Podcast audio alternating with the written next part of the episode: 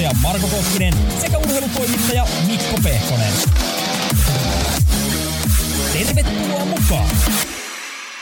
Tervetuloa kaukaan pääty spesiaalin pariin, nimittäin ennen kuin saadaan ulos tuo seuraava Ulkkarin jakso, joka on viimeinen, niin ajateltiin vetää tähän väliin tällainen pikkuspesiaali, jossa käydään vähän läpi näitä ajankohtaisempia asioita. Mikko, tervetuloa jälleen lähetykseen. Kiitos, kiitos. Ja jos joku ei tiennyt, niin mun nimi on Marko Koskinen, toi on Mikko Pehkonen tuossa mun vastapäätä. Eikö se ole hauskaa tällainen pikkuspesiaali? Ja tämähän oli sun idea itse asiassa.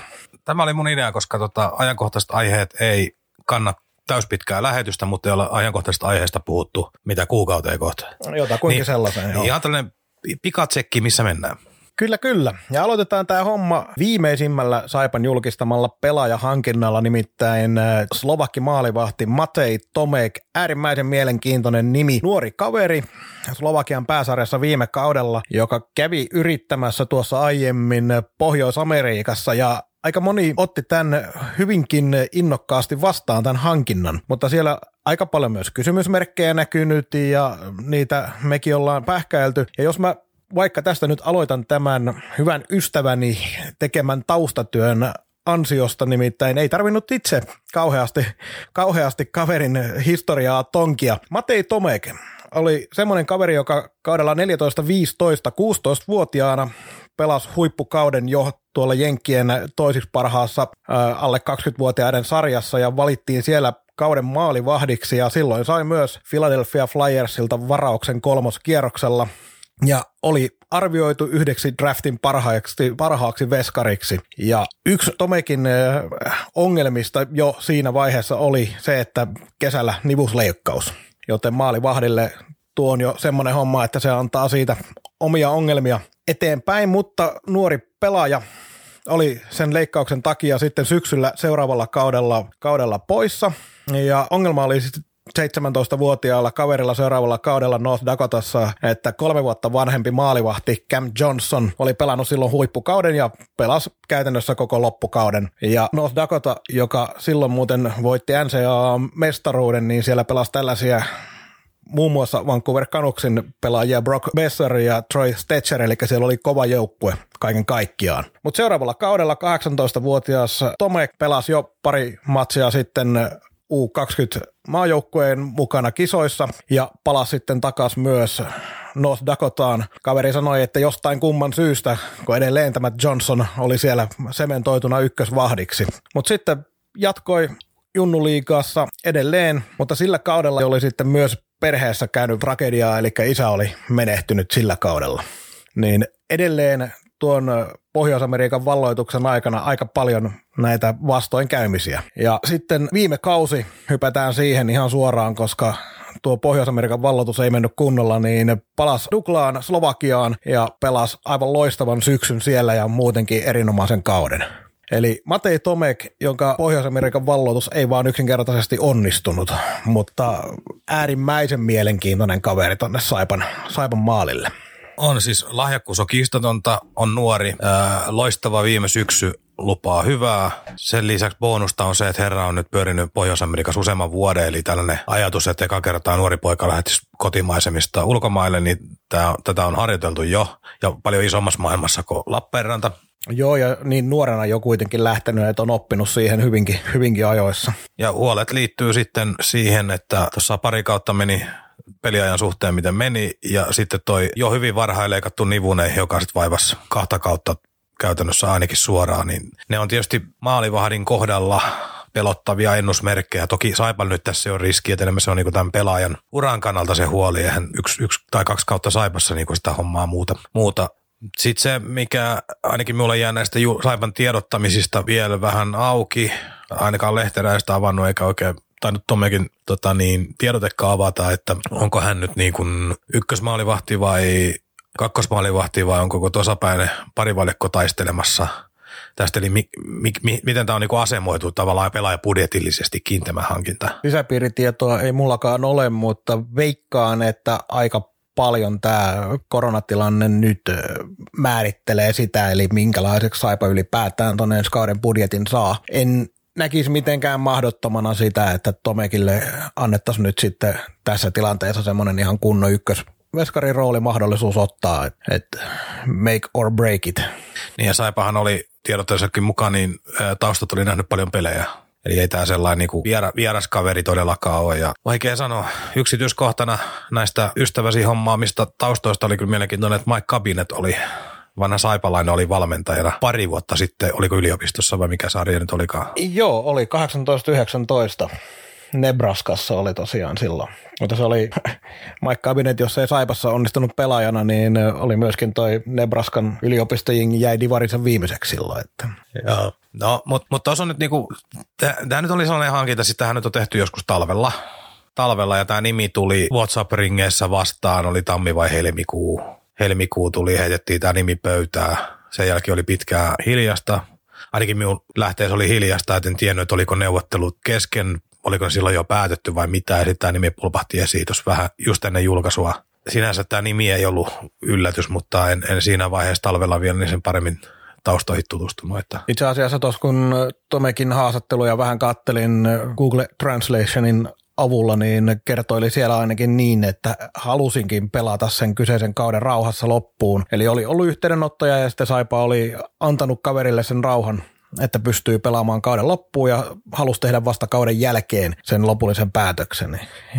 Että tämä taisi olla ihan pelaajan toiveesta se, että siinä kauden, loppukauden aikana ei mitään neuvotteluja käydä. Mm, uskotko sitä? En. Mutta näin kerrotaan. Joo, kun me mietin, että toi korona veti kuitenkin niin monella joukkueella ne kaikki neuvottelut jäihin. Et me ymmärsin, että miksi S taisi olla, mikä sanoinkin, että heillä oli niin kuin moni neuvottelu pitkällä ja kaikki vedettiin nolliin, Joo. kun korona tuli. Niin, että me ajattelin, että jos tämä oli pöydällä Saipala siinä kohtaa, kun korona iski, niin onko sitä neuvottelua oikeasti aidosti enää jatkettu sen jälkeen. Mutta voihan siellä olla tietenkin sekin, että Saipa on silloin tarjouksen antanut. Ja... Tai sitten haluat olla lojaali vanhaa joukkuetta vastaan ja kannattajia ja sidosryhmiä kohtaan ja antaa ymmärtää, että ei tässä nyt kesken kauden ole mitään tehty. Että kyllä tässä on täysillä keskitytty vaan tähän kauteen ja sen jälkeen mietitty, niin kuin aika usein on kuultu joskus. Olen havaitseva niin pientä kyynisyyttä tässä. No, no kun nämä markkinat menee vähän näin ja nytkin on ymmärtänyt, että pääasiassa joukkueet julkaissut koronan laukaisun jälkeen ainoastaan käytännössä soppareita, jotka on tehty talvella, talvella kyllä, tai kyllä. Juuri näin se menee. Et nyt oliko Lukko? Lukko taisi olla yksi harvoja joukko, jotka on ilmassut, että nyt on taas joku hankintalupa seurajohdolta annettu. Okei. Okay. Mutta nyt on siis kolme maalivahtia, Severi Auvinen, Juho Markkanen ja tämä herra Tomek, josta voidaan laskea, että Tomek on siis liikamaalivahti ja nämä kaksi muuta on backup-veskareita, jonka, joiden kummankin kohdalla nostaminen vaikka kakkoseksi oli se suoraa tai vuorotellen haiskahtaisi tässä kohtaa riskiltä. Jollei äh, sitten tämmöinen tulee mieleen, että voisiko Saipa pelata sillä tavalla vähän riskillä äh, talouden takia yksinkertaisesti. Eli jos Tomekille nyt annetaan se ykkösen paikka ja niin kuin sanoit, niin Auvinen Markkanen kaksikko on vähän niin kuin vuorotelle luukulla ja molemmat pelaa sitten Aassa tai Ketterässä. Yksi vaihtoehto, mutta se, että esimerkiksi tuosta Auvisesta Auvisesta oma otanta on niin pieni, että en tiedä, mikä hänen niin kuin tämän hetken taso ihan oikeasti on. Onko mm. se, onko Mestis hyvä haaste, siitä vielä ylöspäin liika, niin ollaanko niin lähelläkään, että tavallaan toi Tomekilta nyt menee, menee tota, jossain pelissä Nivunen ja Auvinen tulee maalille, kun eka erää pelattu kuusi minuuttia, niin uskaltaako yksikään valmentaja ottaa sellaista veskaria penkille? En tiedä. No niin, ja jos sitten tuommoinen skenaario katsotaan, niin sitten voi olla edessä kaksi viikkoa ja on kuusi peliä ja pitäisi uusi veskari hankkia, niin, niin. ei se ihan helppo yhtälö sekään ole sitten. Ja sitten tällaiset niinku selkeämmätkin kuviot, kuten esimerkiksi niinku normaalit kuumeilut ja tällaiset mahataudit ja mitä muuta näissä joukkueissa aina silloin tällöin pyörii, niin tota, kehen silloin katse kääntyy. Ja edelleenkin on niin nuoresta veskarista kyse, että varsinkin nimenomaan maalivahtien paikalla, kun se se on vähän se painetilanne semmoinen, että sun pitää ottaa se paikka siitä ja sun pitää kantaa joukkuetta, jos, jos sä oot ykkösveskari niin miten nuori pelaaja sellaiset paineet sitten käsittelee, vaikka olisi kuinka taitava, kuinka lupaava. Että nekin saattaa jossain vaiheessa tulee kaksi huonompaa peliä putkeen, niin kuinka nopeasti sä itse kasaat siitä sitten, että Joo, ja siis kolme veskari, kuusi pakkia, 14 hyökkääjää, nämä on laskettu Saipan verkkosivujen informaation mukaan. Ja Lehterä antoi haastattelussa ymmärtää, että jotain joskus tulee taas, ja jäi sellainen käsitys, että siis jotain on pöytälaatikossa. Eikö se ole tämä palstatotuus ja kaikkien tietämään, että Koskerannan Jarno tulee. Etkö sinäkin tämän sanonut viimeksi? Olen sanonut. Ja sitten tota, sit mikä on niin esimerkiksi jonkun ruotsalaispakin tilanne, jos halutaan veroedut hyödyntää, niin se läväytetään tiskiin vasta heinäkuussa. Mut paljon avoimia kysymysmerkkejä, mutta varmasti niitä jääkin, jääkin tota noin, aika pitkäksi aikaa vielä. Joo, ja sitten siirtyy niin eteenpäin. Muuten joukkueen rakenne nyt on toi ja tilanne on kohtuullisen jäissä. Harjoittelu on aloitettu. Saipa on ää, niin kuin hyväksynyt tämän tilanteen eikä ole lähtenyt sooloille millään pienryhmäharjoituksille. Nyt on lähdetty ukko kerrallaan harjoittelemaan. Harjoitusohjelmat on annettu. Käytännössä normaali joukkuetoimintahan ei siis ole olemassakaan tällä hetkellä.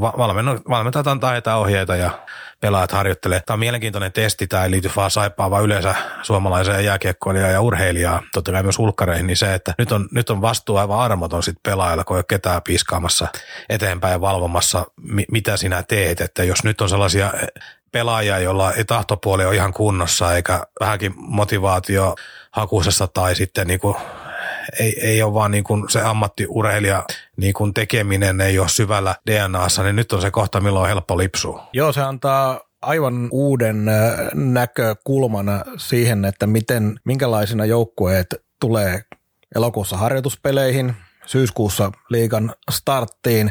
Ei olekaan ihan niin helppo nyt ennakoida joukkoiden voimasuhteita edes nimien perusteella itse asiassa todella, todella vaikea. Että jos nyt ajatellaan näin, että joku, joku joukko hankkii itselleen tota, pelaajan, vaikka nuoren lupaavan pelaajan tyyliin kolmoskenttään, niin talousvaikeuksien takia se saattaa olla, että se status onkin tällä hetkellä vaikka kakkoskenttä. Tai hurimmillaan jopa ykköskenttä. Eli, eli se joukkueen rosterit mitkä on nyt ja mitkä on syksyllä, niin on todella vaikea sanoa, että kuinka paljon nämä tulee muokkautumaan. Plus on sitten se teoreettinen mahdollisuus, että jollain pelikanssillakin on lomautukset pelaajille tulee päälle, jolloin he ovat juridisesti vapaita vaihtamaan seuraa, jos huvittaa vapaasti. Niin mielenkiintoista nähdä, että onko liikaseurat solidaarisia toisilleen, eli tavallaan lomautettuihin ei kosketa. No jos tämä pitää paikkansa, niin miksi ulkomaisten seurojen pitäisi olla solidaarisia Suomea kohtaan? Niin, kyse jos on... siellä on sen tasoisia pelaajia, mitkä kelpaa ulkomailla. Niin, ja miten muissa sarjoissa tämä kaikki vaikuttaa joukkueiden budjetteihin, joukkueiden kykyyn ottaa pelaajia. Et iskeekö jonnekin vähän enemmän kuin jonnekin toisaalle?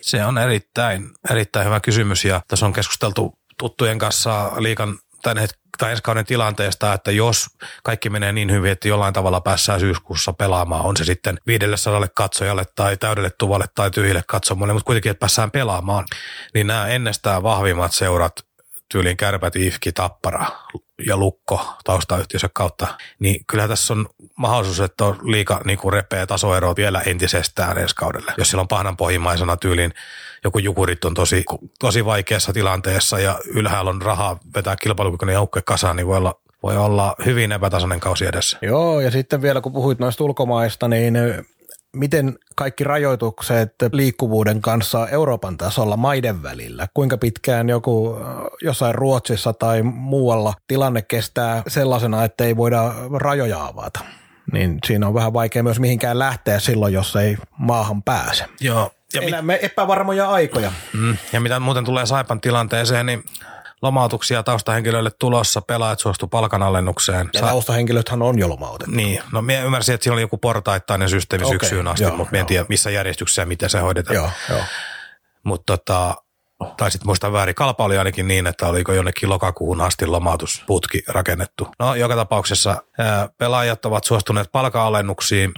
Se on tietysti nyt tulti ulos sellaisella teemalla, että hienot löytyy yhteisymmärrys ja yhteinen teema, mutta niinhän se on tässä tilanteessa ensinnäkin pelaajille on mitään neuvotteluvaltteja, koska siinä kohtaa, kun seurat on riittävästi kärsinyt ja seurat lähtee alta, niin sulle maksa palkkaa kukaan. Niin hyö ymmärtää, että he on tultava vastaan. Plus se, että siellä on niinku markkinointipäälliköt ja ravintolakokit ja muut on lomautettuna ja pelaajilla pyöristä täyspalkka, niin sehän on myös niin kuin yhteisön kannalta aivan absurdi ajatus. Kyllä, ehdottomasti. Mutta Saipahan ei kertonut, että missä prosenteissa pyöritään, missä prosenteissa pyöritään tota palkanalennuksista. Yleinen arvaushan pyörii nyt siellä jossain parinkymmenen prosentin nurkilla, että noin, mitä se nyt tarkoittaa pitkässä juoksussa, sellaista kahden kuukauden palkkaa vähän yli. Niin. Niin tota, jossain sellaisessa lukemissa ehkä pyöritään, pyöritään ja oliko Jyväskylässä oli ehdotettu 25 jossain kohtaa neljäsosa vuoden palkasta oli. pois, että kyllä nämä on niinku, se haitari on varmaan joku 10-25, missä tällä hetkellä mennään ja Markkanen oli arvioinut nyt, että ensi vuoden tulobudjetista parikymmentä prosenttia lähtisi koronan myötä. Ää, hänellä on totta kai paljon paremma, parempi käsitys ja tieto, missä mennään, mutta kuulostaa pikkusen optimistiselta jopa, varsinkin jos syksyllä joudutaan aloittaa vajalle halleille tai tyhjille halleille tai kauden alku siirtyy.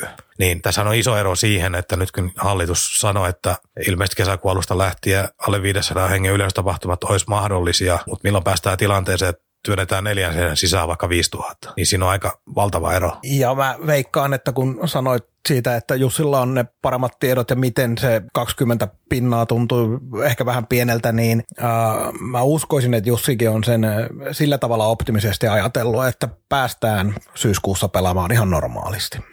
Joo, että se kiinnostavin datahan olisi tällä hetkellä tuolla ystävämme Riku Kallioniemen porukan hallussa, koska siellä on rakennettu väkisinkin vaihtoehtoisia kausiskenaarioita eri alkamispäivillä ja se, mitä siellä on piires, piireskelty, niin eihän niitä nyt tietenkään meille, meille näytetään ja työnnetään pöytälaatikkoon, jos ei niitä tarvita, mutta ne on varmaan se kiinnostavin setti tässä. Kaukaan pääty. Suoraa puhetta Saivasta. Mut meitä myös varmaan kiinnostaa tuo meidän joukkue. Me ollaan käyty noita tulijoita läpi. Sieltä tietenkin Filip Krivosik ja Jaakko Lanta on nämä pari ihan kiinnostavimpia ulkopuolelta tulijoita, mutta miten nämä meidän omat omat, niin yksi suurimpia kysymysmerkkejä ja mielenkiinnon kohtia on tämä Mikke Saari. Et mikä se hänen kuntoon ja mikä on se Mikke Saaren huipputaso, kun hän on kunnossa? Niin, erittäin paha vamma. Vaikutusta mihin? En, en tiedä. Se on ainoastaan tuolla valmennuksen ja pelaajan tiedossa. Ei niinku äärettömän vaikea arvioida, että hän on kuitenkin pelaa, joka eli ja elää liikkeestä hyvinkin, hyvinkin niin jouhevaluistimilla. Ja voisin olettaa, että tässä vaiheessa varsinkin niin se Saaren paikka on nyt siellä ihan kärkiketjuissa. Ei muutenkaan tietenkään hänelle nyt ei ihan nelosentterin paikkaa laiteta. Se on varmaan siinä kartassa 2-3. Et jos meidän on luvannut jo kerran, kerran Lantan kohdalla, että Lantan kohdalta että hän voisi tuota kakkoskentän sentterin ruudun jopa tapella itselleen tuosta oletuksella, että siellä se yksi sukunimetön Jarno pyörii siinä hänen edellään ykkösessä, niin tota, silloin Saarelle voisi kolmoskenttä olla. Miten sä näet on meidän pakiston? Vainio on oikeastaan ainoa semmoinen varma hyökkäyspäädyn suun, suorittaja, jos hänellä riittää se kaikki potentiaali ottaa sieltä esiin. Mutta pakisto on muuten hyökkäyspäädyn osalta aika kevyt, kauniisti Joo. sanottuna. No onhan se kevyt, että Riikola osaa väläytellä, Jalonen osaa väläytellä, mutta kun siellä on muita haasteita siinä pelaamisessa, että se, että jos Jalonen käy tekemään vaikka parikymmentä pinnaa, niin se pitää saada ne muut asiat kuntoon tai sitten ole kauheasti hyötyä. Et, et jos otat tuosta nyt kun Kerman ja Vainio, tämä kaksi kaveria, niin kyllä sen jälkeen on aika paljon kysymysmerkkejä. Riikola on vasta 28-vuotias pelaaja ja nyt tämä kaus oli todella kehno, niin onko tämä nyt se viimeinen kausi, että Riikola voi napata uudestaan siitä ammattilaisjääkiekkoilija huipputasolla paikasta kiinni? varmaan liiottelu on viimeinen, mutta kyllähän nämä on sellaisia klassisia ikiä, että jos tuntuu, että se liikapaikka ei meinaa hyppysissä pysyä, niin kyllä siinä 30 korvilla aika moni äijä on suunnannut sitten tonne jonnekin osastoon Puolat, Italiat, Saksan kakkoset, Tanskat, Norjat. Eli jos, jos tuntuu, että se pystyy ja tota, ei, ei jaksa tapella eikä saa sitä seuraavaa sopparia, niin sitten tonne. Ja sitten kun mitä tarinat on kuullut ennen koronaa, niin esimerkiksi niin jossain Puolassakin maksetaan sellaisille rivi suomalaisillekin hyvinkin niin 5-60 tonnia, 70 tonnia, elinkustannukset paljon pienemmät, näet vähän maailmaa, niin sehän on sellaiselle hitoiva vaihtoehto. Kun sehän ei ole vaihtoehto 20 tai 18-vuotiaalle, mutta se on 30 Joo, ja varmaan niin kuin pelkästään muutenkin hyvin mielenkiintoinen, että pääset vähän näkemään vielä maailmaa. Että. No joo, se voi olla, että niin pelaajaura, se on vähän sama asia kuin opiskeluaikoina, jos on mahdollisuus lähteä vaihtoon, niin voi olla, että niitä tilaisuuksia tuu elämässä enää ikinä. Ja urheilijalla on joukkojen urheilussa varsinkin on se mahdollisuus, että pääsee toisiin ympyröihin, niin ehdottomasti kannattaa käydä katsoa, jos yhtään vaan kiinnostaa. Minkälaisena sä näet, ilman koronaa, niin mun mielestä Saipan joukkueen rakentaminen oli kuitenkin kohtalaisen oikeaan suuntaan menossa? No joo, tota, sanotaan, että sellainen nuori, nuori, nuori ja potentiaalinen on oikeastaan se, mikä kuvatusti jää, että se mitä puuttuu, puuttuu tai on kysymysmerkkiä alla on kärkiosaaminen, pätee niin peräpäähän kuin hyökkäykseen plus ää, maalivahtiosaston kysymysmerkillä. Et tota, se, että Saporski ei yksi hyökkäyksessä, tai nämä kaksi lovakkikaveria itse asiassa, niin ei yksi hyökkäyksessä riitä, riitä mihkään ja peräpää ei tuolla koko riitä mihinkään. Se nyt on vaan tilanne.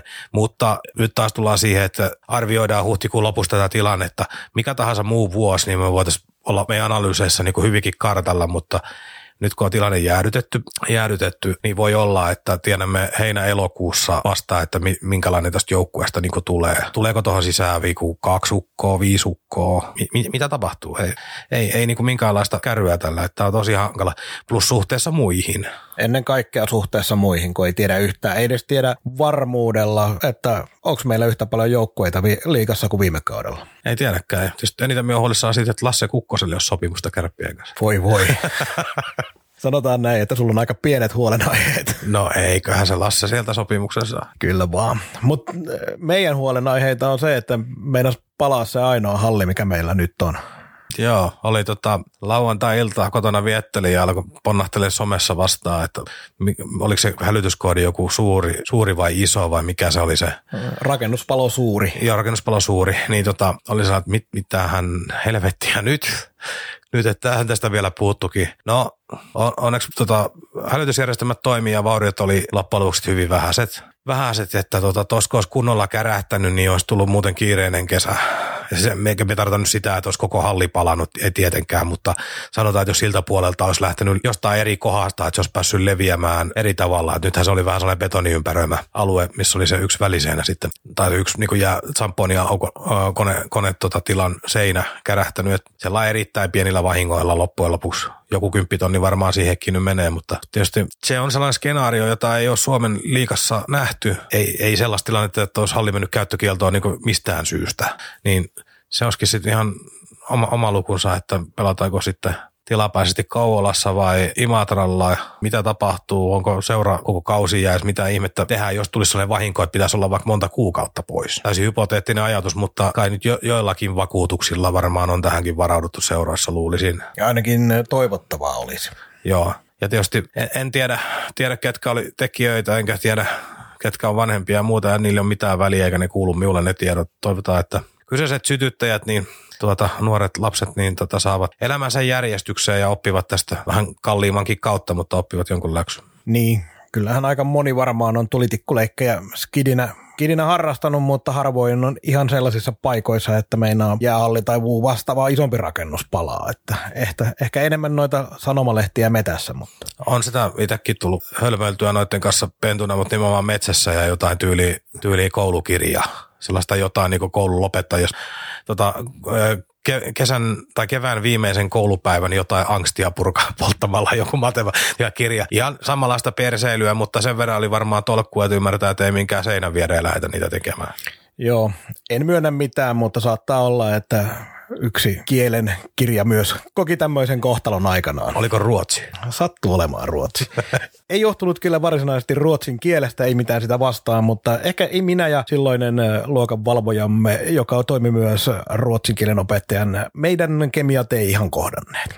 Mutta sitten tota, toi viimeinen nosto, jonka sullekin heitin ja tartuit tähän kiinni, niin ystävämme jatkoaika siellä on käyty ihan mielenkiintoista keskustelua Ari Santasen maineesta ja kunniasta. Ja tota, se oli musta niin erittäin hyvä nosto ja keskustelu, mikä se oli menossa, että ajattelin, että se on aihe, mistä ehkä myökin voitaisiin sanoa jotain. Me molemmat tunnetaan Sanni tosi pitkältä ajalta ja ollaan seurattu niin pelaajana kuin valmentajana. Kyllä ja äh, mun mielestä kirjoitit tuohon hyvin tuon kunnianpalautuksen aika, koska kyllähän Sannin arvo Saipalle on ollut aivan hurja ja ei voida yhden huonon kauden, joka ei edes millään tavalla kokonaisuutena ollut äh, Santasen äh, niin kuin yksinään vastuuta, vaan pitää muistaa, että silloin oli huonoja pelaajahankintoja. Tässä on McFarlandista esimerkiksi puhuttu. Silloin oli hirvittävä kasa loukkaantumisia. Pahimmillaan muistan laskeneeni ää, äh, 10 tai 11 sellaista pelaajaa sivussa loukkaantumisten vuoksi, jotka olisivat olleet normaalitilanteessa kokoonpanossa.